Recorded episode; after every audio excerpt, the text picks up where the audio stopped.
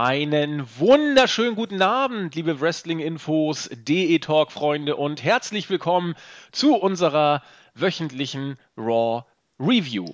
Heute geht es um die Ausgabe 1213. Wir waren immer noch am Ort des SummerSlams und des NXT Takeovers Back to Brooklyn, Brooklyn 2, whatever. Nämlich im Barclays Center in Brooklyn, New York. Und hatten die erste Raw-Ausgabe nach dem SummerSlam auf dem Programm. Die gilt es zu besprechen. Da heute, es ist jetzt schon, schon relativ spät, Viertel nach neun, Mo Dienstagabend, der Lack ist bei uns aber ziemlich ab. Gleichwohl habe ich noch einen kompetenten Kollegen gefunden, damit wir die Review noch in den Kasten kriegen. Herzlich willkommen wieder, ich glaube zum dritten Mal oder vierten Mal schon an meiner Seite, der Jan Pfeffi, unser Jan. Schönen guten Abend. Ja, wir haben es zu später äh, Stunde jetzt noch einrichten können. Ich glaube, ich äh, löse den Nexus dann jetzt mal ab, der in den letzten Tagen überwältigend viel gemacht hat und sich seine Pause jetzt auch verdient hat. Und dann denke ich mal, sprechen wir beide die Show einfach mal durch. So machen wir das. Ist ja nun auch nicht so, dass wir das zum ersten Mal zusammen machen würden. Ich glaube, im, im Vorfeld zum SummerSlam haben wir es ja auch schon zwei, dreimal hingekriegt. Das genau. funzt ja. Ja, äh, die erste Ausgabe nach dem SummerSlam. Ich würde sagen, wir gehen gleich mal in die Karte, denn es gibt wie so oft vieles, über das man reden kann, vieles, über das man auch vor allem den Mantel des Schweigens äh, legen könnte, aber auch äh, einige interessante äh, Entwicklungen. Los ging die Show mit einem Rückblick auf das Universal Championship Match zwischen Finn Balor und Seth Rollins. Balor hat das Match ja beim SummerSlam gewonnen. Und ähm, dann gab es auch die, gleich die Info im, im Nachgang zum Match, dass sich Finn Balor tatsächlich in seinem gestrigen Match an der Schulter verletzt hat. Und zwar übel verletzt hatte. Diese eine Running Powerbomb äh, wurde nochmal gezeigt, wo sich die Verletzung dann vermeintlich zugetragen hatte. Und wenn das jetzt alles kein Work ist, und ich bin mir sicher, dass es keiner ist, denn sonst hätte er den Titel nicht abgegeben, wird Balor eventuell ein halbes Jahr tatsächlich ausfallen. Also Hiobs Botschaft, absolute Katastrophe, auch wenn man ihn gebuckt hat, wie man ihn ganz nach oben gepusht hat und nun fällt er lange aus. Das hat man sich ganz, ganz anders vorgestellt bei der WWE. Aber wie es dann eben so ist, das Leben ist äh, wie das Leben und nun muss man irgendwie mit den neuen Umständen versuchen umzugehen. Erstmal hat man dann Finn Balor an den Ring geholt, damit er was dazu sagen kann. Er hat ähm, emotionale Worte gefunden mit einer Schlinge um den rechten verletzten Arm kam er dann raus. Ähm, hat betont, dass er es geschafft hat, mit Hilfe der Fans Übermenschliches zu leisten und von 0 auf 100 quasi diesen Universal Championship Titel zu gewinnen. Die Fans waren vollkommen auf seiner Seite. Diese You Deserve It Chance kam dann auch relativ schnell. Balor wusste dann auch gleich die richtigen Worte zu finden, ist dann ein bisschen ruhiger geworden, hat sich bedankt ähm, bei der WWE, bei den Workern im, im Locker Room.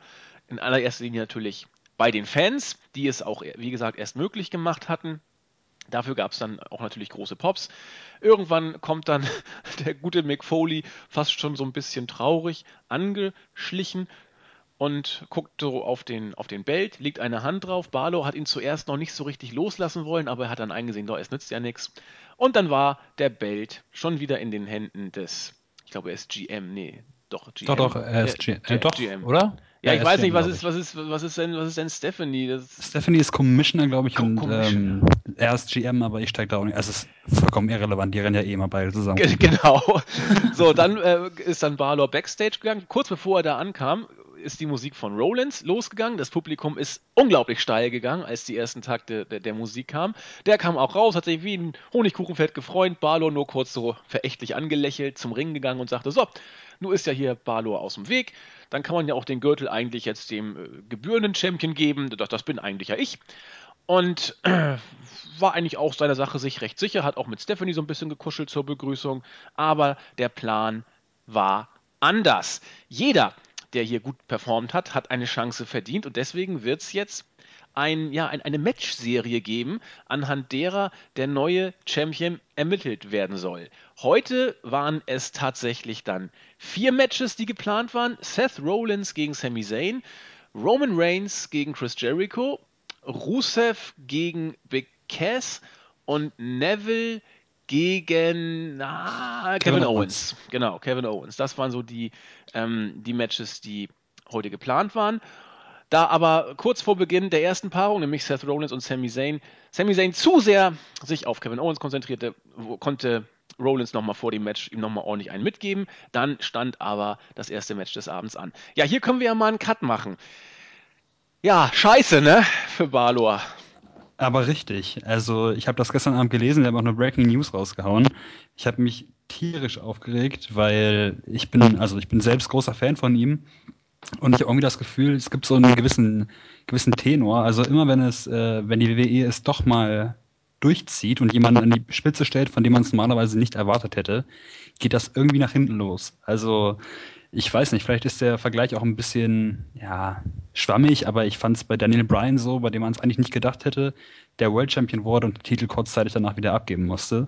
Dann ist es jetzt so, Sasha Banks hat man immer wieder halbwegs gut gebuckt, dann hat man immer die Hoffnung gehabt, dass sie doch mal den Titel holt, sie holt den Titel und jetzt gibt sie ihn ab, verletzungsbedingt. Finn Balor reiht sich in die Reihe mit ein und ähm, ich finde es furchtbar ätzend. Also es ist ein ganz, ganz doofes Timing, gerade einen Tag nach dem Titelgewinn und ich finde es schrecklich, ja. Ja, ätzend. Und sechs Monate ist ja nur auch äh, nicht mal so eine gewisse Zeit, die man überbrücken kann. Das ist, das ist eine riesenlange Zeit im Wrestling, ne? Ja, richtig. Man, es ist auch die Frage, ähm, man hat sich jetzt getraut, sag ich mal, ähm, ihn an die Spitze zu stellen. Und wenn er jetzt sechs Monate ausfällt, und ich meine, er war noch nicht lange im Main Roster, bleibt halt auch die Frage, wie man, was man mit ihm macht, wenn er zurückkommt. Also ob man ihn dann wieder äh, in solche Regionen steckt oder erstmal nicht, äh, ob Vince McMahon dann immer noch so angetan von ihm ist, was ja aktuell so eigentlich der Fall sein soll, ist, ist äh, ein ganz blödes Timing, wie gesagt. Und ich habe die Sorge, dass er vielleicht nicht wieder so hochkommt, wie er war, wenn er zurückkommt. Dann spinnen wir doch diesen Gedanken mal weiter. Ich finde ihn nämlich hochinteressant, weil ich die Gefahr nämlich auch sehe. Und zwar aus einem ganz bestimmten Grund. Finn Balor ist nicht als Finn Balor so overgekommen und hat die, äh, die Push, wie soll ich sagen, die, die Push-Milde von Vince McMahon erfahren, sondern weil Vince das Demon-Gimmick geil fand. Er war ja nachher nur ja. noch als Demon King unterwegs. Und wir alle wissen, wenn Vince ein neues Spielzeug hat, dann will er auch nur noch damit spielen. Und wenn das alte Spielzeug nach ein paar Mal spielen, wo er gerade richtig heiß drauf war, irgendwie kaputt gegangen ist, dann ist bei Vince die Gefahr groß, dass er mit dem Spielzeug auch später nicht mehr spielen möchte und lieber was anderes haben möchte. Das heißt, ähm, es stand nicht der Worker Balor so im Mittelpunkt, wie man sich das gewünscht hat. Ich habe es gestern auch bei der SummerSlam Review kurz angesprochen, sondern dieses abgefuckte Demon King Gimmick. Und wenn Vince ein Gimmick über hat, dann hat es über. Das ist leider so.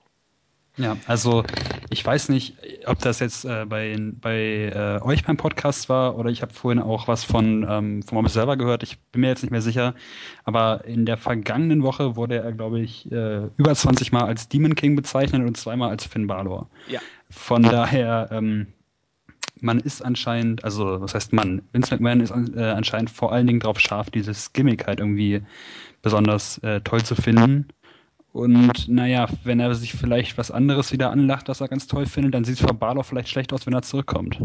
Absolut. Also ich, ich bin da auch alles andere der Meinung, dass das ein Selbstläufer wird. Bei Rollins, als er zurückkam, war es klar, dass er relativ schnell wieder in den Main Event gepusht wird. Aber er hat auch vorher einen, einen langen Run gehabt, um sich eben auch äh, beim, beim breiten Publikum als, als äh, Main Eventer zu etablieren. Das bei, war bei Finn Balor nicht. Der ging ganz schnell, ganz steil nach oben und nun fällt er auch ganz schnell, ganz steil wieder runter. Und äh, klar, bei den Smarks wird er nie Probleme haben, sein Standing zu behaupten. Aber wir wissen ja alle, wie Vince tickt. Und in einem halben Jahr ist Vince bestimmt noch nicht weg. Insofern. Eben, also auch was du gesagt hattest in Bezug auf Seth Rollins, der war nun wirklich, ähm, ich glaube, von April bis November war er da Champion, hat ähm, vorher schon beim Royal Rumble ein Match gehabt mit Lesnar und Cena, was ihn, glaube ich, für viele Leute, die vorher ein bisschen an ihm gezweifelt äh, haben, in ganz andere Regionen hochgeholt hat, weil er da wirklich eine Hammerleistung abgeliefert hat. Und er hat sich gewissermaßen bei allen Fans, die Raw schauen, halt gewissermaßen schon etabliert. Finn Balor war jetzt lass mich nicht lügen, ein Monat ist das ungefähr gewesen, dass er oben war und jetzt ist er weg, sechs Monate lang bei dem Verhältnis der Zeit, wo er da war und in der er weg sein wird, glaube ich auch, dass das nicht ganz so einfach wird wie bei Rollins. Nee, nee. Also wir sind beide leicht skeptisch, vorsichtig optimistisch trotzdem, aber die Gefahr, glaube ich, ist wirklich da. Blöd für Balor, drücken wir ihm die Daumen. Äh, er hat mehr verdient, auch mehr als nur auf ein Gimmick reduziert zu werden. Absolut. Sinne, äh, ich finde auch, dass er, Entschuldigung, aber ich finde auch, dass er äh, ohne Facepaint und Demon ähm, sehr charismatisch ist. Also ja. ich fand bei der ersten Raw-Ausgabe, wo er dann dort war, war das so, dass er für dieses ähm, eine Four-Way-Match angesetzt wurde, wo dann der Number One Contender herausgefunden werden sollte. So. Und da kam er so aus dem Hintergrund mit seiner, mit seiner Lederjacke und einem recht ernsten Blick so nach vorne getreten. Ich fand, das war schon überragend charismatisch gesehen und er kommt einfach auch so gut rüber. Also man braucht dieses Gimmick nicht zwangsläufig, um ihn over zu kriegen. Nee, bei der, bei der SummerSlam Review habe ich es, glaube ich, auch so gesagt, das Gimmick ist super, um etwas abzurunden, aber es darf nicht das sein, auf das sich allein der Fokus richtet. Und das bleibt für Balor zu hoffen. Ja. Gut, weiter ging es dann aber mit Wrestling. Das erste Qualifying-Match stand eben an. Wie gesagt, Seth Rollins gegen Sami Zayn. Die beiden hatten ein Match, das 13 Minuten ging. Und wenn man das auf dem Papier sieht, Rollins gegen Zane, da läuft einem ja das Wasser im Mund zusammen eigentlich. Ähm, das ist ein, wenn man es richtig inszeniert und auf, aufbaut, äh, ein absolutes äh, Main-Event-Match, also nicht die Show-Main-Event, sondern ein Pay-Per-View-Main-Event-Match, auch, auch größere Pay-Per-Views von mir aus. Ähm, das Match war nicht schlecht. Es war, es war gut. Ähm, es wurde auch äh, insofern gut erzählt, weil Sami Zayn eine, eine Beinverletzung sehr intensiv auch gesellt hat, wo er auch äh, an diversen Moves ähm, gehindert wurde durch diese Verletzung. Aber ich hatte irgendwie das Gefühl, dass die beiden, wenn sie wirklich gewollt, gekonnt oder gedurft hätten, deutlich mehr auf die Matte hätten bringen können, als sie es hier in diesem Match gezeigt haben. Ähm, absolut richtig. Also sie haben halt nicht das beste Match auseinander rausgeholt, das sie hätten aus, äh, voneinander haben können. Also es war, ja, okay, ist jetzt ein doofes Wort, es war auch irgendwo schon gut, aber es war halt nicht auf Pay-Per-View-Niveau. Es war halt ein Raw-Opener. Ich fand es ganz gut umgesetzt, dass man die Beinverletzung so auch in den Vordergrund geholt hat. Ähm, ich weiß nicht genau, wann die stattgefunden hat. Ich glaube, als das Match halb rum war oder so, oder vielleicht auch schon ein bisschen spät, nee, ein bisschen später schon. Aber so hat man für mich auch recht gut gerechtfertigt, dass Zane da halt ähm, Probleme hat und Rollins ihn damit halt recht gut abfertigen kann. Ich fand die Match-Story ziemlich in Ordnung. Ich fand das Match vorher äh, allgemein auch ganz gut, aber es war halt auch nicht überragend. Also, wenn man den beiden jetzt ja, bei einem Pay-Per-View 20 Minuten geben würde und denen sagen würde, Jungs, ihr könnt die Halle abfackeln, dann geht da deutlich, deutlich mehr. Ja, ohne Zweifel. Insofern, äh, ja, war es, Nexus hat es auch schon bei der SummerSlam Review gesagt. Er hat so ein bisschen den Eindruck, dass sich Sami Zayn mit der Situation so abgefunden hat. Äh, resignierend will ich jetzt nicht sagen, aber das Wort fiel gestern auch. Ähm, Zane spielt einfach keine Rolle derzeit bei, bei der WWE und die Frage ist auch, ob das sich jemals ändern wird. Da war ja fast in der Pre-Show so viel wrestlerisches Talent mit äh, Cesaro, Neville und äh, Sami Zayn, dass es fast schon wehtat, wenn du siehst, wer da auf der Main-Card-Matches bestritten hat. Mhm. Ah, es ist, ja, ist tragisch, muss man sagen. Sami Zayn, das. Äh es ist auf jeden Fall schon sehr unglücklich, wenn man sieht, was er drauf hat und wenn man auch sieht, was er vor Jahren, weiß ich nicht, bei PWG oder Ring of Honor halt gemacht hat. Das war alles schon wirklich große Klasse. Ja. Aber man scheint äh, von ihm einfach nicht so viel zu halten. Er ist halt nicht der typische WWE-Guy. Und naja, dem einen oder anderen, dem, bei, bei dem lässt man es durchgehen, aber bei Sami Zayn ist es einfach so, er ist nicht der Typ, den man eigentlich will. Nein. Und das zeigt man in den Shows auch recht offensichtlich. Also man, man, man tut ja nicht mal so, als wäre er großartig wichtig. Ich habe mich gestern gewundert, ich habe das, ähm, den Anfang habe ich live gesehen und dann kam Rollins raus und dann kam Zayn dazu und ich dachte mir schon so, man wird die niemals gegeneinander eins gegen eins stellen. Und dann, als die anderen ähm, anderen fünf, sechs Leute noch rauskamen, um diese Match-Serie halt anzukündigen, dachte ich mir, ja gut, dann wird Zayn wahrscheinlich in der ersten Runde einen Abflug machen. Und genau das ist hier auch passiert. Also er ist bei weitem kein wichtiger Teil der Shows. Und auch bei, beim SummerSlam hat man es ja gesehen. Ja, genau. Also er ist immer dabei, er darf auch bei solchen Match-Serien immer antreten. Aber äh, man muss eigentlich sagen, seitdem er die Serie gegen Kevin Owens gewonnen hat, war der Lack ab. Da hat er nichts mehr gerissen oder durfte nichts mehr reißen, sagen wir es mal so. Äh, und es ist auch nicht ersichtlich, dass sich daran vielleicht wieder in absehbarer Zeit was ändern wird. Und der Grund ist einfach, weil Vince der Meinung ist, nein, Sane eben nicht. Zu wenig Charisma, zu wenig, was weiß ich, Präsenz. Warum auch immer er das so sieht. Äh, ich kann es im Ansatz ein bisschen nachempfinden, aber äh, vom Wrestlerischen ist der Mann ja über jeden Zweifel erhaben. Also Absolut. ist schon schade. Okay, das zweite Match des Abends war das zweite Qualifying-Match auch. Kevin Owens trat gegen Neville an. Obwohl es mit 8 Minuten 30 verhältnismäßig kurz war, fand ich dieses Match bärenstark. Also, ähm, Neville hat wieder gezeigt, dass er einer der besten Worker im Raw-Roster und damit auch im WWE-Roster ist. Das kann man dann ja auch gerne mal so, äh, so sagen. Ähm, die, die haben da kurzweilige Sachen aufm, äh, aufs Parkett gebracht. Das Selling war auch von Owens wieder großartig. Und das, da sieht man es immer wieder, wenn die Crowd auch drin ist in so einem Match, dann macht es gleich äh, doppelt so viel Spaß. Dazu kam, das, dass die, diese Eingriffe von Jericho, der dann ja auch währenddessen dazu kam und, und Neville ein bisschen ablenkte, jetzt auch nicht so schlimm waren, weil sie dieses äh, Interagieren zwischen Jericho und, und äh, Owens nochmal so ein bisschen dargestellt hatten. Also für mich war, war dieses Match äh, eine rundum klasse Geschichte. Ja, fand ich auch. Also ähm, ja, ich bin jetzt mal so frei und äh, erzähl mal was aus der Vorbesprechung. Wir haben kurz ganz vorher was äh, geschnackt, wie wir das so grundsätzlich alles fanden und dein Wortlaut war, glaube ich, das zweite Match fand ich richtig geil. Ja, genau. Und das, das, das kann ich nur genauso unterschreiben. Also es war achteinhalb Minuten lang, es wirkte deshalb auch sehr kurzweilig. Ich glaube, es hätte auch äh, kurzweilig gewirkt, wenn es noch etwas länger gewesen wäre. Ähm, es waren gute Spots dabei, die beiden haben das allgemein ziemlich gut miteinander geführt. Ich finde Kevin Owens überragend, ich finde Neville im Ring auch überragend. Ich ähm, bin kein allzu großer Chris Jericho-Fan in den letzten Monaten. Ich weiß, dass viele Leute ihn loben und ihn äh, auch sehr überragend finden. Ja, ich. Geht, geht, mir eigentlich nicht so. Ich mag ihn erst jetzt wieder so richtig gern, seit er mit Owens äh, zusammenarbeitet. Ich finde, zusammen finde ich die hammermäßig. Vorher fand ich ihn ein bisschen, ja, weiß ich nicht, etwas, also das ist persönlicher Geschmack. Mir hat er einfach vorher nicht so gut gefallen. Jetzt gefällt er mir richtig gut mit Owens zusammen. Und äh, auch, dass er da eingegriffen hat, hat für mich irgendwo gepasst. Ich finde, die haben irgendwo schon ihre Rolle gefunden. Und ja, wie gesagt, äh, Neville gegen Kevin Owens, das Match an sich, äh, da kann ja sowieso eigentlich nicht allzu viel schiefgehen, wenn die beiden aufeinandertreffen. Ja, richtig. Also ich, ich finde das, also ich fand Jericho ja schon seit ein paar Wochen vorher wieder gut, bevor er mit Owens sich zusammengetan hat. Aber gut, ich weiß jetzt nicht, was mit, äh, mit seiner äh, Fozzy-Band da äh, passiert.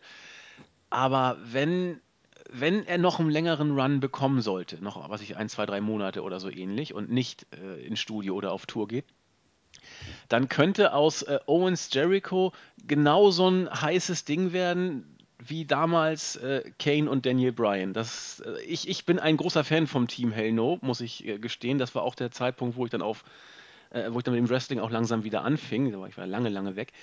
Und äh, das ist ja, Team Hell No ist ja größer geworden, als man das gedacht hätte zu Anfang. War ja auch mit dieser Comedy-Storyline und, und Dr. Shelby, das ging ja ewig hin und her. Aber Owens und Jericho, bin ich vollkommen bei dir, die haben sich vielleicht nicht gesucht, aber die haben sich gefunden. Und das, Auf jeden Fall. Das passt einfach, also die, die beiden sind Hammer. Also im Ring, in Interviews außerhalb des Rings, ähm, bitte, bitte mehr davon. Gut, dann ist Owens erstmal jetzt aus dem Singles-Geschehen raus ja, ist er ja gar nicht, hat ja gewonnen. Also so kann man aus der Chronologie dann noch äh, dazu holen. Ähm, Owens hat dieses Match dann ja nach dem Torture Neckbreaker, Torture Rack Neckbreaker gewonnen. Er hat also nicht seinen Finisher angesetzt. Den hat er vorher zwar äh, versucht zu zeigen, wurde aber von Neville elegant ausgekontert. Und dann hat er eben diesen doch sehr mit viel Impact ausgeführten Torture Rack Neckbreaker gezeigt. Und tatsächlich, das Match für sich entschieden. Neville leider raus. Äh, andererseits, es sollte keinen wirklich überraschen. Ähm, ja, tolles Match. Wie gesagt, da waren wir uns beide ja vollkommen einig. Mhm. Deutlich wurde dann auch, was in der nächsten Woche passieren wird, warum es verschiedene Matches gibt. Nein, es wird danach nicht noch zwei Halbfinals geben und danach das Finale, sondern ein Fatal Four-Way-Match. Das heißt, Qualifiziert waren zu dem Zeitpunkt Seth Rollins, qualifiziert war zu dem Zeitpunkt eben auch schon Kevin Owens und die anderen äh, beiden Matches würden dann die nächsten beiden, letzten beiden Teilnehmer sozusagen hervorbringen. Doch bevor das soweit war, kam ein New Day-Segment und da ging es dann doch aus meiner Sicht schon wieder ziemlich bergab. New Day sind sowas von tot meines Erachtens, wobei sie immer noch, sag ich mal, eher wohlwollende Reaktionen aus der Crowd bekommen, wobei Euphorie dann doch was ganz anderes ist. Man eiert es runter. Also man hat äh, sich gefreut, dass man jetzt seit 365 Tagen Tag Team Champion ist.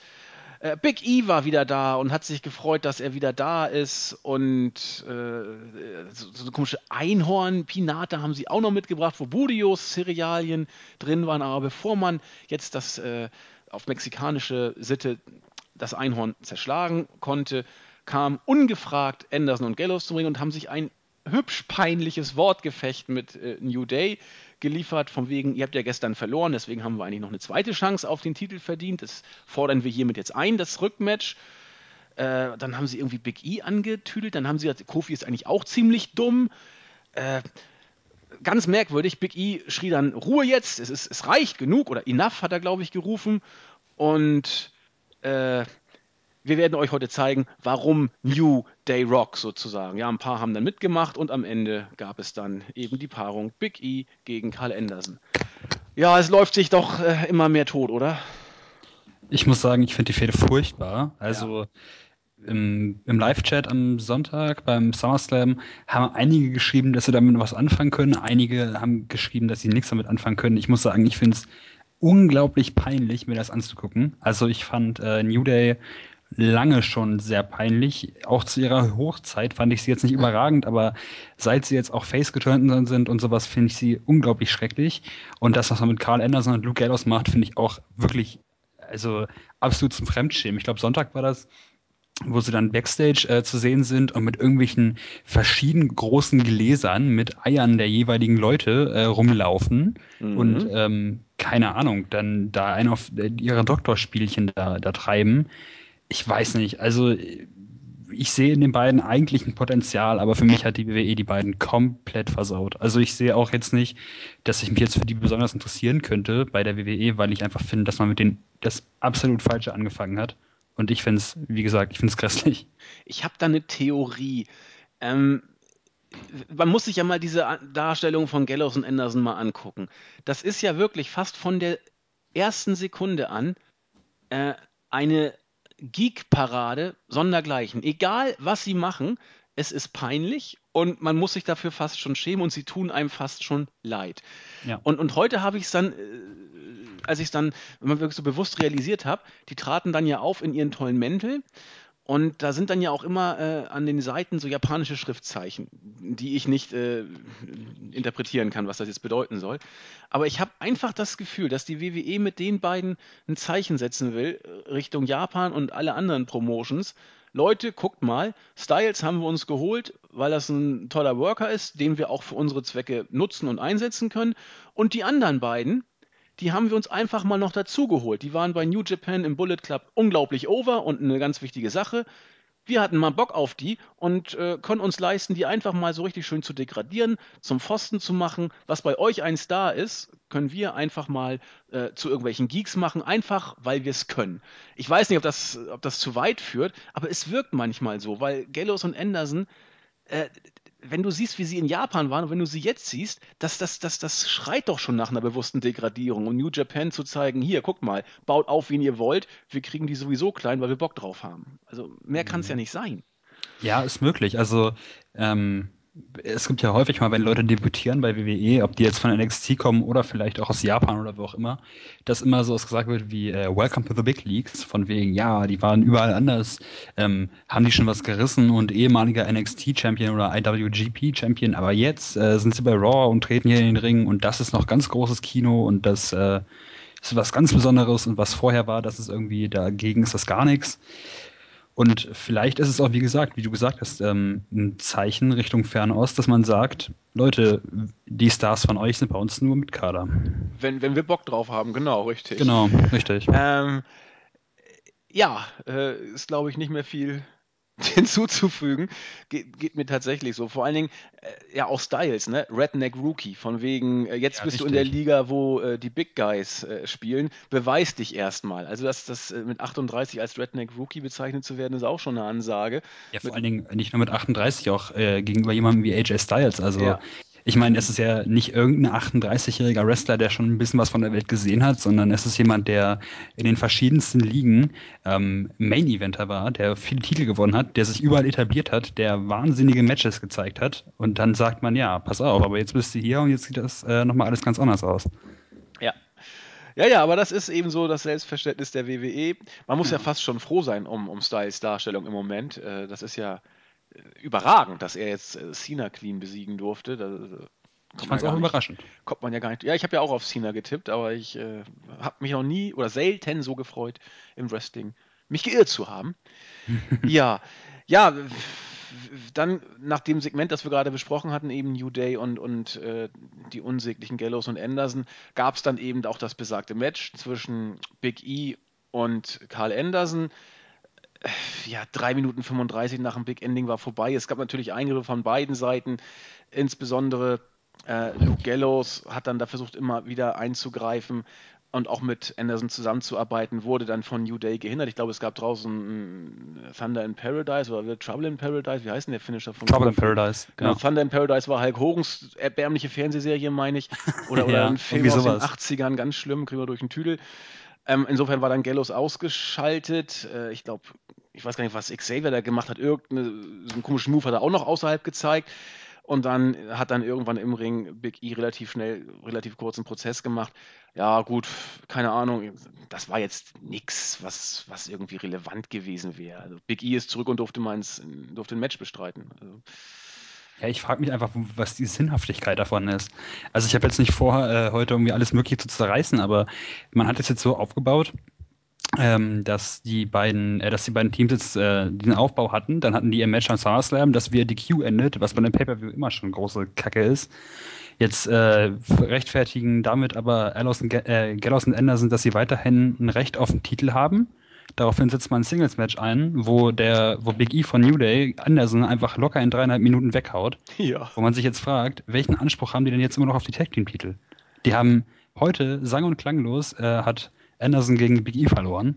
Sie haben äh, nicht den allerbesten Aufbau genossen und ich habe jetzt kein Interesse daran, die Fehde noch weiterhin zu sehen. Also weiß ich nicht. Für mich ist das Thema irgendwo durch.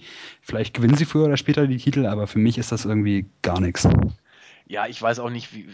Also die Fehde wird relativ sicher weitergehen, aber wie man sie noch irgendwie heiß halten oder wenn sie denn jemals überhaupt heiß war, diese Fehde, ähm, ich meine, das, das, das, das Highlight war ja wirklich das Doktorspielsegment, was ja auch die Fanmassen spaltet. Aber äh, ansonsten war da ja nichts. Und wenn man dieses Segment, wie viele andere ja auch zu Recht oder nachvollziehbarerweise peinlich und scheiße findet, dann hat die Fehde sogar gar nichts gehabt, letzten Endes. Ja. Und das ist relativ wenig, zumal sich New Day ja nur auch wirklich, also Jens fand sie ja auch immer scheiße, du ja größtenteils auch. Ich fand sie als Heels überragend gut, muss ich sagen. Aber New Day hat sich überlebt und hat sich schon länger überlebt.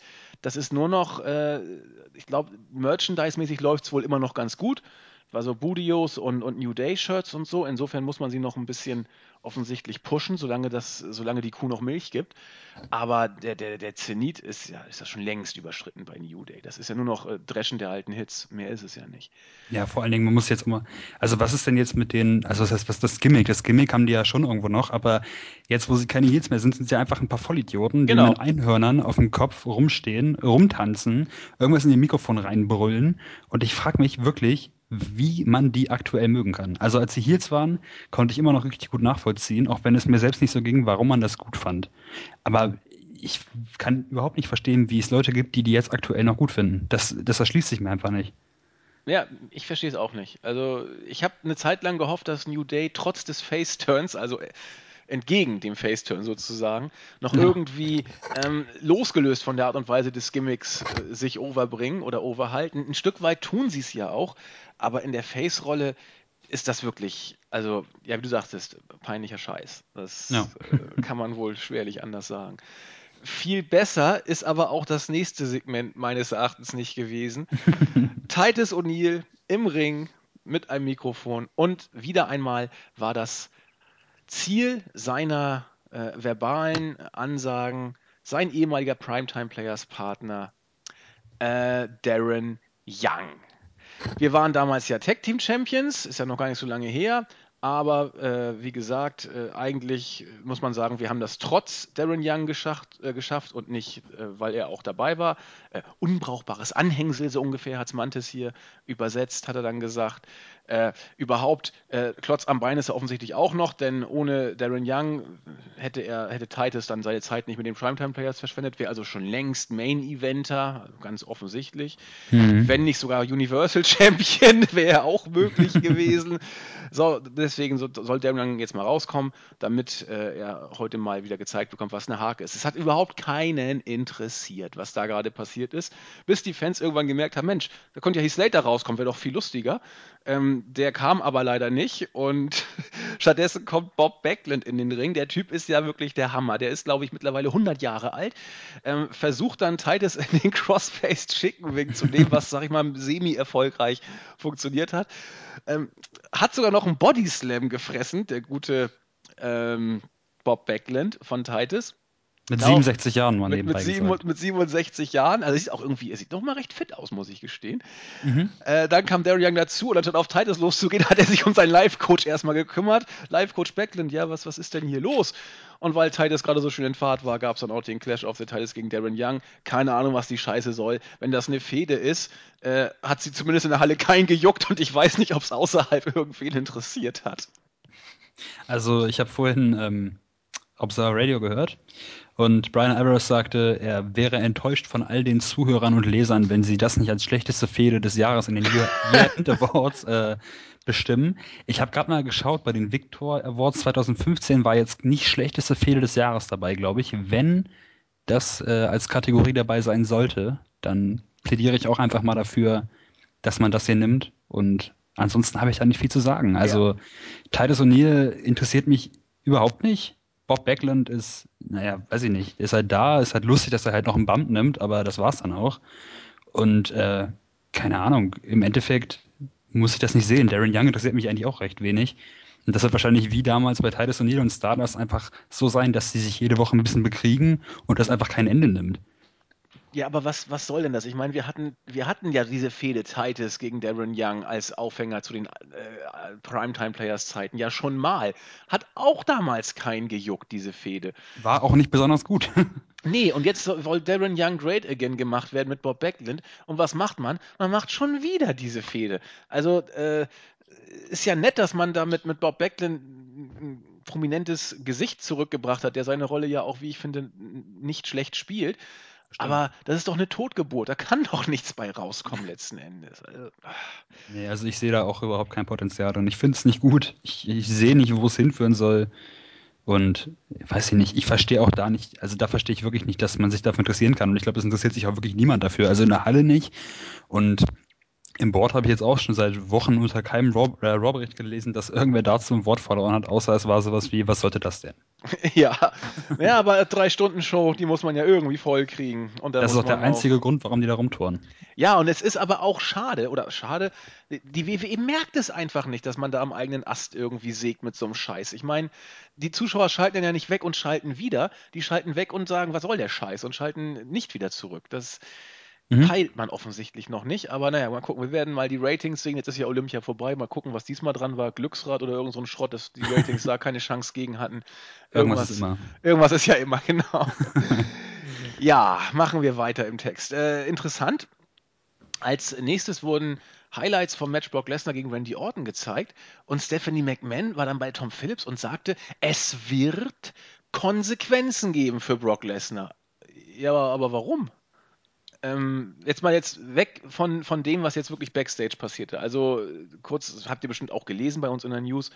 Äh, Jericho und Lesnar sind Backstage übelst aneinander geraten, weil Jericho mit der Art und Weise, wie Lesnar das Match geworkt hat gegen Orton, insbesondere die Hardway äh, Blutverletzung.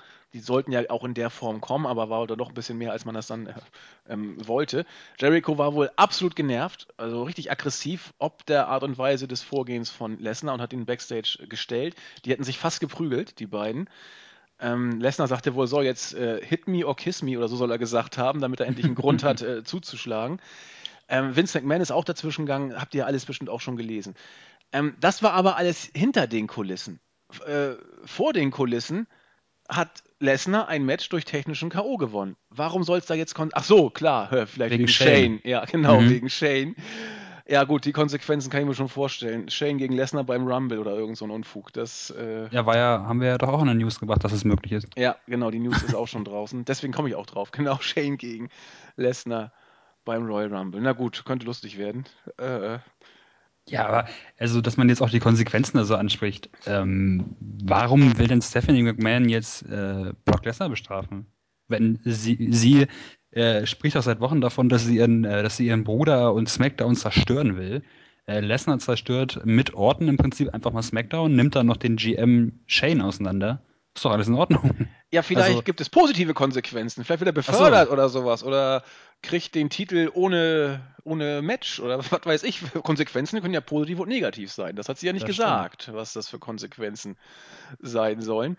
Ähm, aber es soll natürlich schon eher negative sein, so wie ja, man muss ihn halt man muss ihn halt rausschreiben, ne? weil er wahrscheinlich die, letzten, die nächsten Monate erstmal wieder nicht, rum, äh, nicht mehr rumkommt. Nö, der wird, der wird vom Rumble werden wir ihn nicht mehr sehen. Also da, mhm. würde ich, würd ich fast unterschreiben, dass wir ihn vom Rumble nicht mehr sehen werden. Ähm, ja gut, Konsequenzen. Also normalerweise, wenn du einen Offiziellen angreifst, fliegst du im hohen Bogen raus. Ich meine, Titus wurde, ange, wurde für 30 Tage suspendiert, weil er Vince McMahon äh, ein bisschen unsanft angefasst hat. Und Lesnar zeigt ein, ein F5 gegen den Chef von SmackDown und es werden schon mal vollmundig irgendwelche Konsequenzen angekündigt. Na, das kann ja heiter werden, aber ich glaube, Lesnar kann ja sich wohl alles erlauben bei der WWE. Das ist ja nicht mehr feierlich, was der, was der alles. Der kann Fuck sagen, der kann Leute zum blutigen Klumpen schlagen, der, der, der kann irgendwelche Steroide einwerfen, so alles scheißegal. Also Lesnar hat, glaube ich, für alles einen Freifahrtschein. Äh, kann ich verstehen, dass da Jericho irgendwie ein bisschen nervös wird manchmal. Ja, und ich glaube, der Unmut, der gegenüber Lesnar herrscht, der ist im Lockerroom, glaube ich, auch schon vorhanden. Also ich habe das jetzt ein paar Mal gelesen. Man weiß natürlich nie, inwiefern da wirklich hundertprozentig was dran ist. Mhm. Aber ähm, wie ich mitbekommen habe, sollen die Leute auch ein bisschen verärgert darüber sein, dass jetzt Leute wie Alberto Del Rio, Page, äh, Eva Marie und und und suspendiert werden, weil die äh, auf irgendwas positiv getestet wurden. Brock Lesnar hingegen äh, nimmt äh, Östrogenblocker vor seinem UFC-Fight ein, wird sogar, äh, da wird sogar das Ergebnis im Prinzip nach, im Nachhinein gerade gerückt, weil er gedopt war und äh, die WWE zieht absolut keine Konsequenzen daraus. Und das ist halt irgendwie schon, schon krass. Also für ihn gelten wirklich komplett andere Regeln. Das ist richtig, aber ich meine, Hängetitten im UFC-Ring ist auch nicht schön. Insofern muss ja Lesnar da irgendwas machen. Also da äh, kann ich ihn schon verstehen. Nee, also da hat man ja irgend so eine, ich finde so, es wirkte so, so fadenscheinig eine Erklärung äh, hergestellt, warum man Lesnar jetzt nicht belangt deswegen. Aber ich meine, du hast den Entrance beim SummerSlam ja auch gesehen. Der wurde ja äh, bejubelt ohne Ende. Also er, er kommt damit ja auch entspannt durch. Ja. Äh, Lesnar kann sich alles erlauben und er ist nun mal der, der große Superstar. Ähm, wobei jetzt die Crowd ein bisschen zu turn drohte beim SummerSlam, aber seien wir doch ehrlich, wenn Lesnar beim Royal Rumble wieder reinkommt, wird er wieder gefeiert werden. Da kannst du mal von ausgehen. Naja. Das denke ich auch. Äh, Lesnar ist eben, weiß ich nicht, Lesnar ist der, der Mann, der alles kann in der WWE. Sowohl im Lesnar Ring. ist halt Lesnar. Lesnar ist Lesnar, genau. Wir sind weiter auf der Suche nach einem weiteren Teilnehmer für das äh, WWE Universal Championship Fatal Four Match. Da, deswegen stand das nächste Qualifying Match an, das vierte Match des Abends. Big Cass gegen Rusev. Dieses Match war auch nur mit äh, gut acht Minuten dabei. Ich fand es aber nicht annähernd so gut wie Neville gegen äh, Kevin Owens. Äh, Im Gegenteil, es war ja, war es denn überhaupt so ein richtig großes Match, hätte ich beinahe gesagt. Also, ich weiß nicht, will man Rusev auf Krampf Richtung Babyface pushen? Er wird von Reigns auseinandergenommen, tritt jetzt heldenhaft bandagiert an mit einer äh, Storyline-Verletzung. Ich glaube, irgendwie Rippenprellung oder sowas. Rippenquetschung. Rippenquetschung hat er sich zugezogen laut Storyline. Steht trotzdem heldenhaft im Ring, tritt gegen ähm, gegen Big Cass an. Keine Ahnung, ob es da irgendwie so eine Art Gesundheitsschutzpolicy bei der WWE gibt. Jeder, der irgendwie zu Brei geschlagen wird, muss trotzdem noch in den Ring. Rusev war entsprechend dabei. Äh, es wurde viel gebrawlt. Ähm, es, es äh, war wenig Technik drin. Big Cass ist nun auch nicht äh, als einer der, der großen äh, Zauberer im Ring bekannt. Rusev wirkte irgendwie sehr winzig gegen Big Cass, aber ansonsten es gab Big Boots, es gab Schläge, es gab Gekratze. Aber ein, ein richtig gutes Wrestling-Match war es nicht, oder? Mm, nee, also der Big Cass ist jetzt wirklich niemand, der jetzt überragend gute Matches zeigt. Und ähm, also ich bin ein großer Fan von Rusev und ich finde seine Matches auch gut, aber er ist halt auch, er ist jetzt kein Edeltechniker. Und ähm, Big Cass ist das bei weitem auch nicht. Und wenn die beiden aufeinandertreffen, dann ist das halt eher so eine kleine Schlammschlacht. Also ja. wrestlerisch fand ich es jetzt auch nicht überragend. Aber was du schon gesagt hast, finde ich auch ganz interessant äh, bezüglich der Darstellung von Rusev, ich ähm, also ich kann nicht verstehen, wie man den, äh, wie man den ausbuhen kann. Ich also, auch nicht. erstens finde ich ihn unglaublich witzig. Also ähm, ich weiß nicht, ob ihr da draußen auf Twitter unterwegs seid. Wenn ja, guckt euch mal sein Twitter-Profil an. Er ist eigentlich wirklich sehr unterhaltsam. Er steht für die Ehre seiner Frau ein, die äh, im Prinzip von Roman Reigns äh, angegriffen wurde. Also die beiden wurden ja von ihm angegriffen, obwohl sie nur ihre Hochzeitsfotos darstellen wollten. Jetzt kommt er noch äh, schwer verletzt, nachdem er grundlos zusammengeschlagen wurde, zum Ringen und will sein Match da bestreiten.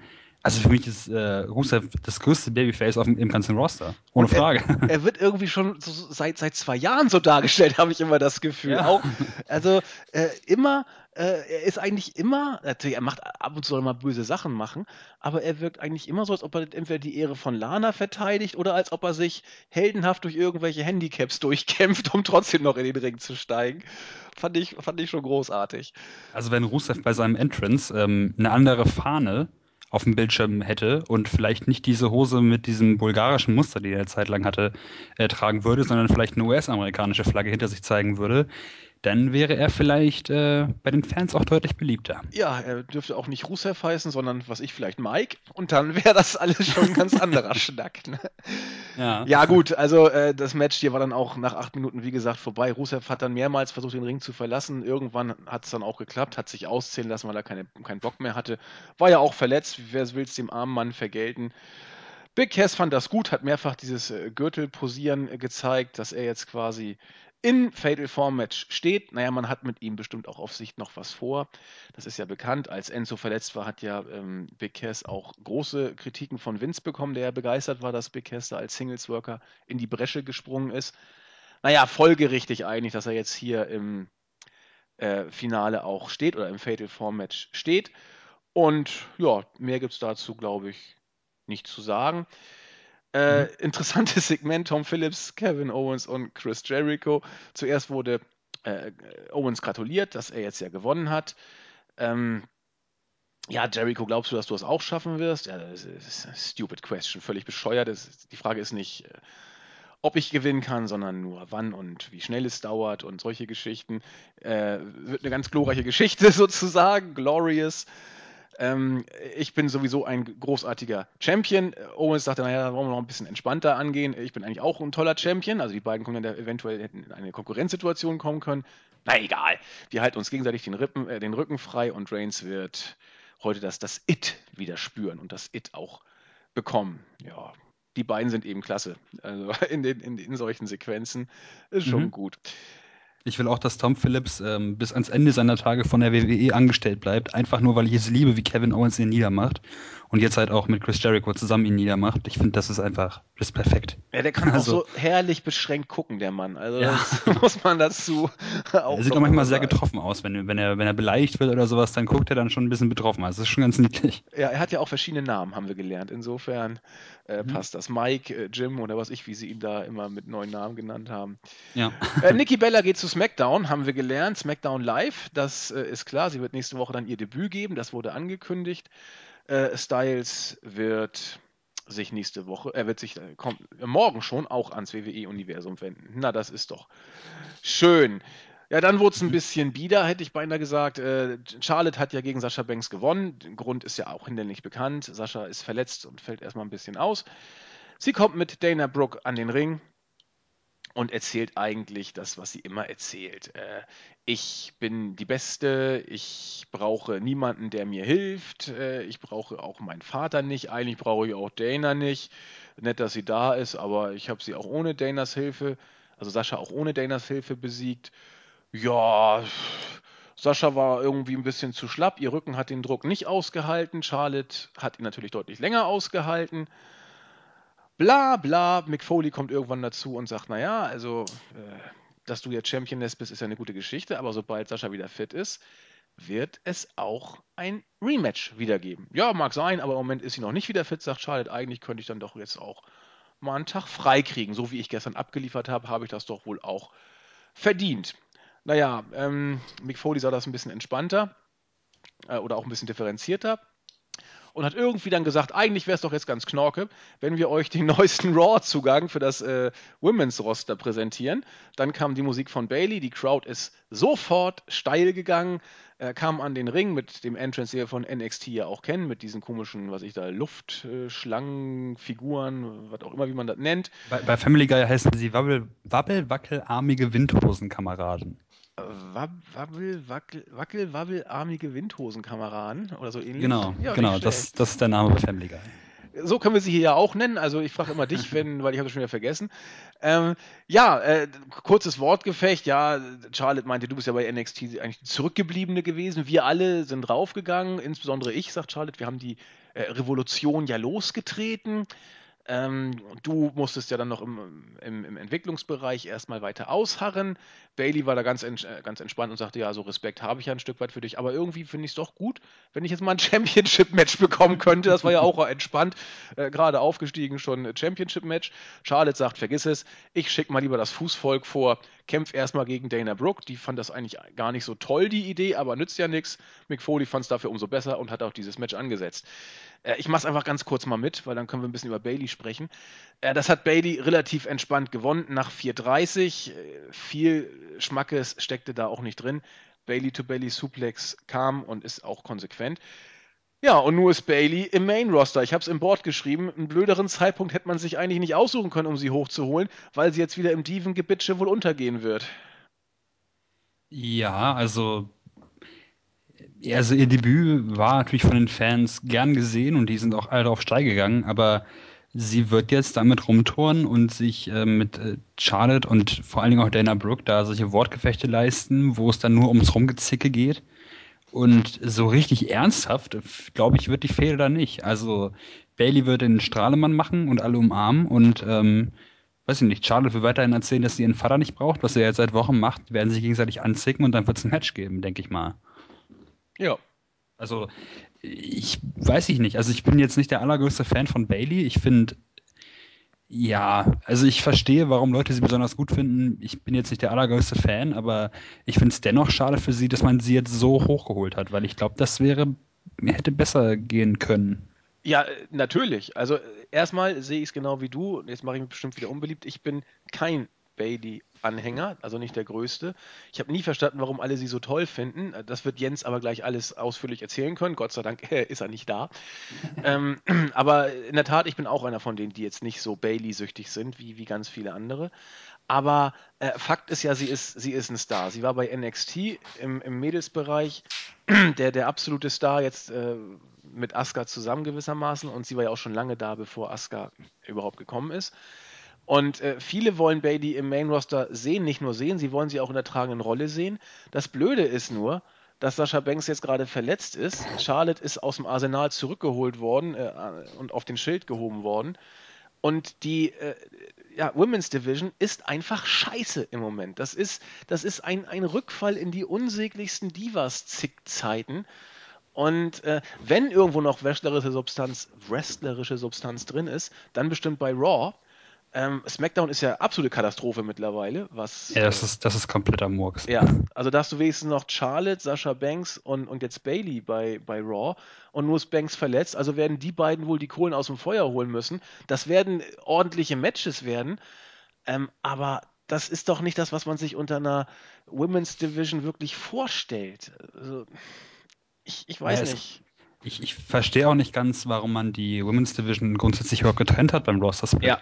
Also es ist jetzt nicht so, als würden bei SmackDown jetzt unzählig viele gute Worker rumlaufen, aber man hatte Becky Lynch noch, die für mich immer eine Rolle spielen kann, wenn man das denn will und die auch im Ring meines Erachtens nach wirklich sehr gut ist man hatte, wenn man das denn möchte, Natalia noch, die wenigstens als Aufbaugegnerin irgendwie halbwegs vernünftig ist.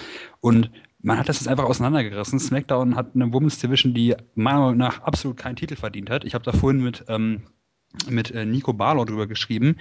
Wenn ähm, wenn es einen Women's Title bei SmackDown geben sollte, was ja anscheinend der Plan ist, dann muss Becky Lynch den eigentlich äh, bis an die Karriereende halten und dann muss der Titel eingestampft werden, weil es gibt niemanden dort. Und bei Raw ist es genauso. Es gab jetzt Sasha Banks, die verletzt ist, Charlotte und Bailey und das war's. Ja.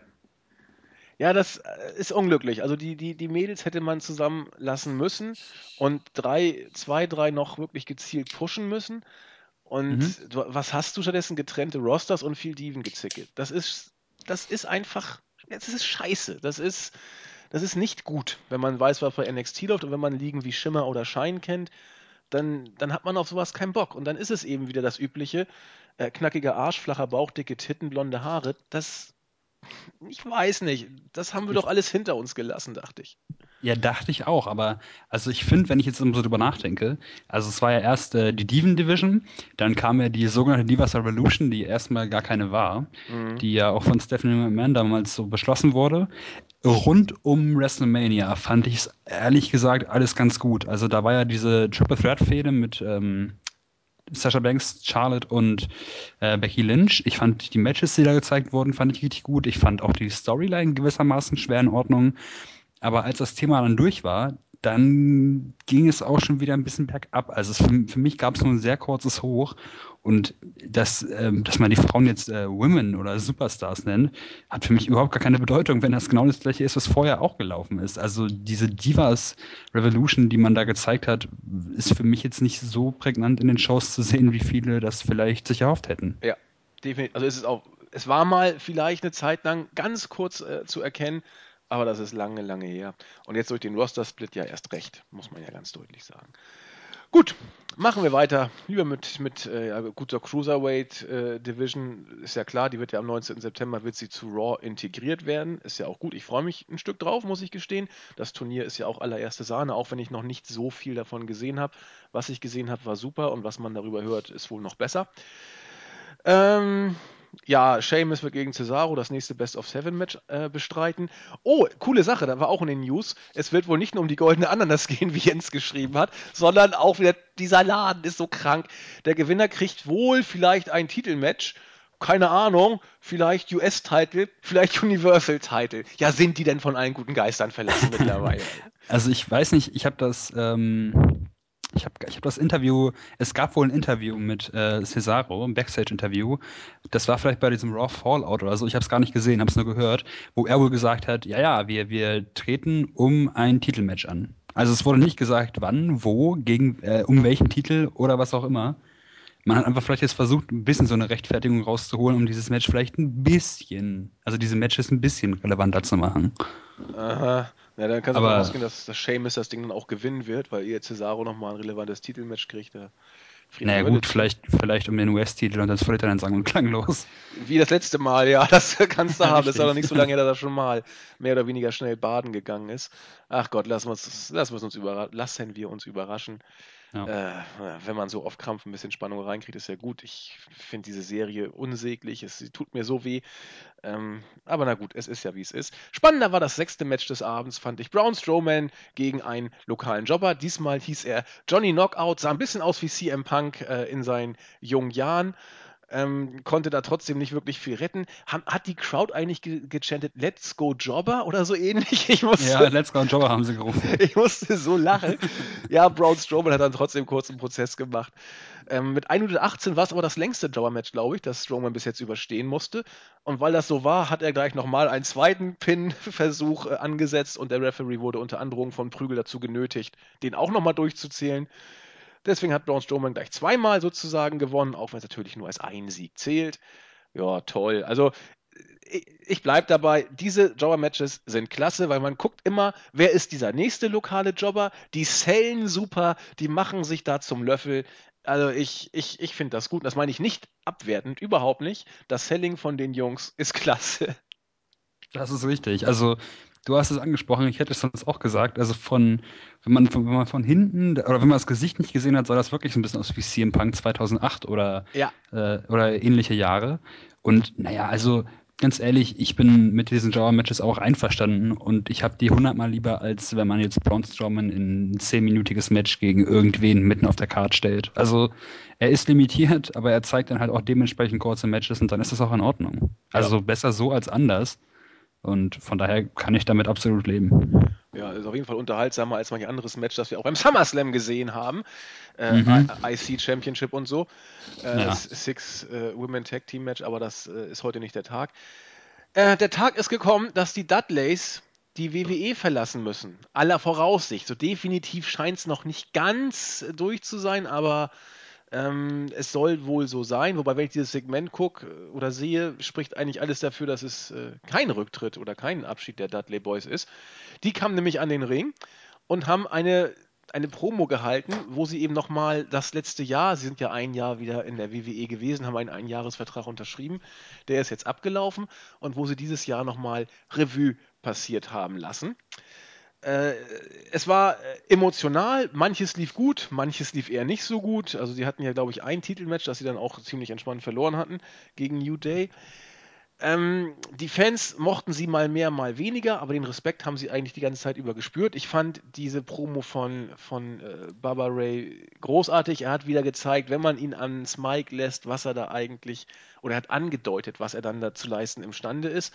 Ja, Devon hat auch ein bisschen mitgeredet, wirkte aber da relativ ja, uncool im Vergleich zu äh, Bully Ray. Und irgendwann kamen dann ungefragt die Shining Stars und haben gesagt, ihr geht jetzt, das ist gut, macht doch mal Urlaub, in der Karibik, in Puerto Rico. Hier sind eure Karten. Nehmt mal eure stickenden Stühle mit, damit eure stickenden Tische mit, damit hier ein bisschen Ruhe reingeht. Naja, wurden sie kurz abgefertigt. Der erste 3D kam, der zweite 3D sollte dann durch den Tisch gehen. Aber die Nervbolzen, Gallows und Anderson kamen und haben kurz mal die Dudley Boys auseinandergenommen. Ein Magic Killer gegen Baba außerhalb des Rings und dann noch einer durch den Tisch gegen Devon im Ring. Also eigentlich sieht das doch nach einer neuen Fehde aus, fast, oder? Ja, also ich habe gestern Abend auf Twitter gelesen, dass die geschrieben haben, dass sie zurücktreten wollen. Dann habe ich das in die WE-Gruppe geschickt. Da waren wir uns alle recht sicher, dass es doch nur ein Work ist. Dann kam jetzt diese Promo, die mich irgendwie erst recht in dem Gedanken oder dich ja auch bestätigt hat, dass es ein Work sein muss. Jetzt haben wir vorhin die News rausgehauen, dass die Dudley Boys tatsächlich die WWE verlassen. Äh, das wurde wohl auch vom PW Insider bestätigt und die beiden gelten jetzt wieder als Free Agents. Von daher weiß ich nicht. Also es sah äh, unglaublich danach aus, als wäre das alles nicht real und nun sind sie wohl wirklich weg. Ähm, keine Ahnung. Also ja, anscheinend ist das echt die, die Fe also dieses Segment soll ja angeblich, nach dem, was man so hört und liest, äh, für den Fall der Fälle so gebuckt worden sein. So nach dem Motto, die Dudleys sind jetzt Free Agents und Free Agents kannst du ja signen. Und äh, wenn die WWE aus irgendeinem Grund jetzt Vertragsverlängerung hat nicht geklappt, jetzt sind sie Free Agents, aber man kann ja Free Agents einfach mal ansprechen. Und vielleicht äh, mhm. kann man die Gespräche dann auf diese Weise wieder in Gang bringen oder fortsetzen oder was auch immer. Denn das Segment ist ja wohl für den Fall gemacht worden, dass sie vielleicht noch doch noch zurückkommen, haben sie gleich eine Übergangsfehde so oder gleich eine Fehde, wo sie wieder anknüpfen können. Also sie sind jetzt derzeit wohl tatsächlich nicht mehr in der WWE, aber es gilt wohl nicht als völlig unmöglich, dass sie vielleicht noch mal wieder zurückkommen. Insofern also vielleicht relativ bald sogar zurückkommen. Insofern darf man der Dinge wohl noch ein bisschen äh, abwarten, denn normalerweise sieht ein Abschlusssegment anders aus. Also da darf Vicky Guerrero Stephanie McMahon in irgendwelchen Schokoladen-Swimmingpool oder so rein, Schokoladenplanschbecken reinschmeißen. Also da dürfen die, die gehen und die äh, der WWE äh, sag ich mal, treue Dienste erwiesen haben, die gehen dann enthobenen Hauptes durch solche Eigentlich, Segmente. Ja. Ne? Und das äh, ist sehr ungewöhnlich, dass man die Dudley Boys, die ja wirklich eigentlich das ganze Jahr über den Job gemacht haben, muss man ja sagen. Das, da war ja wirklich mhm. nichts, wo zum, zum, äh, zum Comeback durften sie nochmal irgendwie ein paar Wochen glänzen, aber danach haben sie ja nur noch die Jobs gemacht. Also da hätte man sich ein bisschen mehr ausdenken können, wenn es denn wirklich das Ende gewesen wäre. Ja, das stimmt schon. Also so richtig nach Abschied sah es jetzt nicht aus. Es ist wohl erstmal aktuell der Tenor, aber wie es weitergeht, weiß aktuell wohl noch keiner. Ähm, ja, das Segment war dementsprechend, wie wir gesagt haben, irgendwie ein bisschen merkwürdig, vielleicht nicht so überragend. Die Shining Stars sind da noch mal rumgewackelt, von denen ich äh, jetzt schon die Schnauze voll habe, obwohl ich sie bis bei, äh, bisher bei Raw kaum gesehen habe. Ähm, ja, und am Ende Gallows und Anderson sind jetzt wieder anscheinend, also wollen wahrscheinlich wieder ein bisschen Prestige haben oder sollen ein bisschen Prestige bekommen, aber naja. Also das war, das war Go-Away-Heat, den sie da teilweise gekriegt haben. Also die, ja. die Crowd, das war jetzt nicht so, oh, die Bösen sind da, wir buhen sie aus, sondern was soll der Scheiß? Wir wollen euch hier nicht sehen. Lasst doch mal die Dudleys wenigstens ihr Endsegment. Wir wollen jetzt den 3D durch den Tisch wollen wir haben und nicht euch Nervbolzen da rumtüdeln. Also, das ist kein Heel-Heat. Das ist einfach, haut ab, ihr nervt Heat. Also, Scheiß Booking. Naja, ist aber auch klar, wenn man das jetzt ähm, wenn man das in New York stattfinden lässt, was ja als ja. Äh, ECW-Hochburg gilt, wo die Dudleys ja irgendwie groß geworden sind, dann kann man doch nicht wirklich glauben, dass das jetzt einfach irgendwie noch halbwegs cool rüberkommt, wenn die am Ende noch von den ja, größten Dödeln eigentlich abgefertigt werden, oder? Also ja. das ergibt für mich irgendwie recht herzlich wenig Sinn. Absolut. Absolut. Ach ja, also wie gesagt, mal gucken. Also das letzte Wort scheint bei den Dudley Boys noch nicht gesprochen zu sein. Das Segment äh, macht nochmal deutlich, warum das so war. Ganz merkwürdig. Aber dann mhm. war es Zeit für den Main Event. Das vierte Qualifying Match stand auf dem Programm. Roman Reigns gegen Chris Jericho. 15 Minuten lang haben die beiden äh, gekriegt. Und ich kann mir nicht helfen. Ich fand das Ganze unglaublich unterhaltsam. Es, erstmal fand ich es krass, wie, wie drin die Crowd stellenweise war in diesem Match. Zum Ende der Show, da, vorher wurde ja noch Superstars aufgenommen, dann die Main Show mit irgendwelchen 50.000 Stunden bestimmt Pre-Show wieder, was alles war. Normalerweise ist die Crowd beim Main Event bei Raw relativ tot. Hier war sie richtig drin. Komischerweise ähm, immer für Jericho, der ja eigentlich der Heel war. Er hat die Walls of Jericho dann ja irgendwann angesetzt und man hat richtig gesehen, wie die Crowd steil gegangen ist. Na, kriegt er ihn, kriegt er ihn, kriegt er ihn. Ja, jetzt ist er angesetzt, jetzt äh, geht's los. Und dann hat man auch so ein Close-Up gemacht von Reigns, wie er die Hand schon hielt. Na, tapp ich jetzt, tapp ich jetzt. Und die, ich habe das Gefühl, die ganze Halle hat geschrien, tap, tap, tap. So, hör auf, wir wollen dich nicht haben. Geil, geil, also wirklich großartig.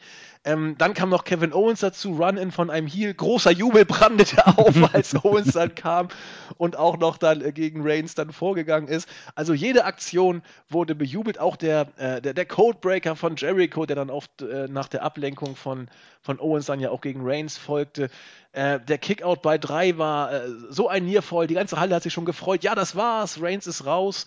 Naja, aber wie es dann eben so kommt, dann kam natürlich noch der Superman-Punch und der Spear irgendwann auch hinterher gegen Jericho und damit hat dann Roman Reigns das Match auch gewonnen. Steht als vierter Teilnehmer fest, sodass wir jetzt ein Fatal Four Match haben zwischen Reigns, Rollins, Owens und Big Cass. Zwei genau. Heels, zwei Faces. Mal gucken. Aber das Match fand ich unterhaltsam. Das Match war gut. Also es war auf jeden Fall Main Event würdig. Ähm, ich weiß nicht, also ich weiß nicht, ob es so perfekt, oder das heißt, es war ja nicht perfekt, aber ob es so gut gewesen wäre, wie es war, wenn das nicht vor diesem Publikum stattgefunden ja. hätte. Also, naja, sagen wir, dieses ähm, Post-SummerSlam New York Publikum war auf jeden Fall überragend gut. Also ich fand es über die ganze Show verteilt eigentlich immer recht unterhaltsam. Die hatten auf jeden Fall alle noch Bock, obwohl es ja ein recht langes Wochenende war mit NXT, äh, SummerSlam und jetzt noch Raw. Ich denke mal, einige der Zuschauer werden bei allen drei Veranstaltungen gewesen sein und dass sie jetzt im Main Event immer noch Bock hatten, hat mich ein bisschen überrascht. Hat dem Match aber richtig gut getan. Also Resterisch war das jetzt natürlich, es war auch kein Feuerwerk, aber es war schon gut und durch das Publikum war es meiner Meinung nach auch sehr gut. Also ich finde, ähm, bei Matches, äh, die jetzt zwischen, also die in eine gute Richtung oder eine schlechte Richtung gehen, kann das Publikum vielleicht nochmal eine gewisse Stufe ausmachen. Also das war für mich der spannendste Punkt im ganzen Match. Dass Reigns am Ende gewinnt, naja, was heißt, wir wussten das alle. Das, das jetzt, so weit würde ich jetzt nicht gehen, aber kommt für mich wenig überraschend. Und naja, gut, wenn man jetzt einen neuen Contender für, für den Titel braucht, dann muss Reigns da halt mit auf der Liste stehen. Ich fand es eigentlich ganz gut, dass man mit ihm ein bisschen vom Main Event weggegangen ist. Jetzt geht man da wieder in die Richtung Main Event hin. Das Einzige, was ich hoffe, ist, dass er nächste Woche nicht den Titel gewinnt. Das wäre für mich der absolute Fehlgriff. Ja, ich hoffe, dass das Rollins den Titel gewinnt. Also es geht ja auch nicht anders, also theoretisch. Also ja. Kevin Owens würde gehen, aber das wird man mit Sicherheit nicht machen. Nein. Big Cass ist noch lange nicht so weit. Ähm, ja, Roman Reigns ist immer eine Komponente, die man da irgendwie einrechnen muss, aber ich hoffe mal nicht. Also ich denke mal, Rollins ist da schon die logisches, äh, logischste Konsequenz, oder? Ja. Ja, viele denken ja auf, auf Reigns, weil er ja auch heute bei Raw so unglaublich äh, viel auskicken durfte aus allen möglichen. Für mich war das ein normales äh, Reigns-Match. Also der, der, der, kickt, der kickt aus allen Sachen aus, so wie Cena auch. Aber äh, ich weiß nicht, ich fand es jetzt in Ordnung. Also, ähm, das heißt nicht, dass Reigns deswegen zwingend den Titel gewinnen muss. Ähm, überhaupt nicht. Ich habe auch eher Rollins auf dem Programm, was auch gut wäre. Dann haben wir zwar wieder diese blöde Rollins-Storyline und äh, ich bin äh, der Geile und ihr seid alle doof und Stephanie pusht ihn wieder. Ja gut, aber haben wir wenigstens einen geilen Worker und einen charismatischen Menschen da als Champion. Reigns, ja. Reigns soll sich noch mal ein bisschen um den US-Titel kümmern. Soll er sich mal da ein bisschen noch mal ein bisschen akklimatisieren. Er ist noch nicht wieder so weit. Glaube ich aber nicht, wenn ich ehrlich bin. Also, wenn, wenn das mit Finn Balor nicht so passiert wäre, wie es passiert ist, bin ich mir ziemlich sicher, dass er mit Rusev weiterhin ein bisschen seine Kabeleien gehabt hätte um den US-Titel. Mhm. Aber ich gehe jetzt, also wir haben es ja gerade beide gesagt, wir gehen ja relativ sicher davon aus, dass Rollins nächste Woche den Titel gewinnen wird. Ähm, gegen wen soll er denn fehlen als Champion? Also für mich ist das fast sicher, dass es dass das Roman Reigns sein muss, weil Top Faces, wen hat man denn noch? Ähm, es wird mit Sicherheit nicht Big Cass und es wird mit Sicherheit auch nicht Enzo Amore und es wird auch nicht ähm, Sami Zayn. Also ich, ich bin mir ziemlich sicher, dass es Reigns gegen Rollins heißen wird, mal wieder. Ja, kannst du haben. Kannst du haben. Lesnar ist weg. Ja, Der eben. Fehlt eh nicht in den Weeklies. Und ansonsten hast du auf dem Top-Niveau so viel dann nicht mehr. Das ist das Problem, dass äh, wenn Barlow jetzt weggebrochen ist als Komponente, wen will man denn bringen? Ja, also, ich denke mal, auf kurz oder lang, ob Reigns oder Rollins das Match gewinnen, danach werden die beiden mit Sicherheit gegeneinander fehlen. Ja. Was ich äh, ein bisschen doof finde, weil die Fehde gab es jetzt mit Einbeziehung von Dean Ambrose gab es die erst. Und naja, ich, ich wüsste keine Alternative. Ja, oder du machst wirklich Selbstmord und, und pusht Big Cass relativ hoch, dass er gegen Rollins fädet oder was auch immer als Übergangsweise. Aber das wäre ja tödlich. Also äh, definitiv. Das, das wäre wirklich so dusselig. Nee, du hast recht. Ähm, es spricht vieles für eine Fehde Reigns gegen Rollins. Und das macht auch schon wieder gleich mal deutlich, wie dünn die Personaldecke dann tatsächlich ist durch den Roster-Split. Du, du kriegst es dann wirklich relativ schnell nicht mehr hin, glaubwürdig die Geschichten zu erzählen. Hm. Auf beiden Seiten aber. Also ja. bei SmackDown sehe ich das genauso. Ich, ich weiß jetzt nicht, Dean Ambrose hat jetzt äh, Gott sei Dank Dolph Ziggler weggehauen um den Titel. Jetzt ist wieder die Frage, was kommt dann als nächstes? Klar, Randy Orton. Randy Orton ist ein Thema. Und AJ Styles ja, nun auch. Styles muss ein Thema sein. Styles muss es eigentlich jetzt als nächstes werden. Aber das Problem beim Roster Split, und das haben ja viele von uns im Voraus auch schon angekündigt, nach ein paar Wochen oder nach ein paar Monaten ist ja. das Thema durch. Ja. haben man die ganzen guten Paarungen gehabt. Und ich will nicht, dass man Alberto Del Rio, wenn er wirklich da bleiben sollte, oder ähnliche Leute dann in den Main Event pusht. Das geht einfach meiner Meinung nach nicht. Mm, kannst du aber haben. Kannst ja, wird auch mit Sicherheit passieren, weil man keine Alternative hat. Aber ich finde das, ähm, also wenn man jetzt so einen Fall hat wie jetzt, dass Finn Balor wegbricht als, ähm, als Champion, dann sieht man, was für Probleme die WWE in Sachen Stars hat. Es ja. gibt kaum Stars. Es gibt immer Leute, die, weiß ich nicht, bei diesen Qualifying-Matches antreten können. Aber ganz ehrlich, Rusev oder ähm, ich weiß nicht, wer, wer war jetzt noch alles dabei? Neville oder solche Leute, das sind mit Sicherheit alles keine Leute oder Sami Zayn, die laut ihrer Darstellung ähm, ja, im Main Event stehen können. Das geht gar nicht. Nee, absolut. Und du hast ja schon gesagt, irgendwann sind die guten Paarungen weg. Äh, wir hatten beim SummerSlam Ambrose gegen Sigler. Das war ja nun schon nicht die beste Paarung, die man sich im Vorfeld vorstellen konnte. Und das Match war bescheiden. Das muss man ja, das war nix. Das war echt. Ja, das, ja, erzähl das mal, Entschuldigung. Das, das, das muss man dann äh, so sehen. Das war quasi die, Kick-Off-Veranstaltung und das war das Beste, was man zu bieten hatte. Da will man gar nicht wissen, wie es dann weitergeht. Ja, also das war auch, das war ähm, der SmackDown Main Event. Ja. Im Prinzip. Der Smack, also. Und das Match war von, wirklich von schwach. Ablauf, ja. Ja. ja. vom Ablauf her war ja sogar das äh, Six Divas Match da, das, der SmackDown Main Event, weil das ja das letzte SmackDown Match auf der Card war. Aber das Match zwischen Ambrose und Sigler, wäre das jetzt nicht, äh, hätte das nicht beim SummerSlam auf der Karte gestanden, sondern bei, schlag mich tot, ich weiß gerade nicht, was der nächste äh, SmackDown Pay-Per-View ist, das wäre dann der Main Event des Pay-Per-Views gewesen. Und das wäre eine richtige Enttäuschung für alle Zuschauer. Ja. Also irgendwie, Ambrose muss aufpassen. Also äh, charismatisch und außerhalb des Rings alles super. Aber er hat im Ring ab und zu mal auch wirklich ein paar Nieten in den letzten Wochen äh, mhm. gehabt. Das ah, müssen wir mal, müssen wir mal sehen. Was wir aber auch sehen müssen, ist, dass wir mit der Show, glaube ich, durch sind. Ne? Ich guck mal, habe ich irgendwie, haben wir was übersehen? Nö, Reigns hat gewonnen. Wieder mal geil, äh, Dark Match, finde ich immer großartig. John Cena äh, mit den Ambrose gegen Seth Rollins und AJ Styles. Also zwei, drei Smackdown-Worker sozusagen und wieder mal Cena und Styles, die, äh, die armen, ja gut, sie waren ja eh vor Ort, von daher ist es ja nicht so relevant, aber die äh, müssen ja wirklich fast bei jeder Raw-Ausgabe mittlerweile die Dark Matches bestreiten, weil sie schon im Vorfeld damals dafür angekündigt waren. Oh ja. Mann, die tun mir so leid. Ja, die haben auf jeden Fall einen guten Terminplan. Also ja. Die haben viel zu tun, die beiden. Die, die, haben viel zu tun. Ja, das war Raw. Also so schlimm fand ich es jetzt nicht, aber es war auch nicht so toll. Ja, nee, ich doch, ich habe schon, ich habe schon schlechtere Weeklies gesehen, muss ich, muss ich sagen. Also es waren, es waren gute Matches dabei. Ähm, der Main Event war, wie gesagt, auch gerade durch die Crowd richtig gut.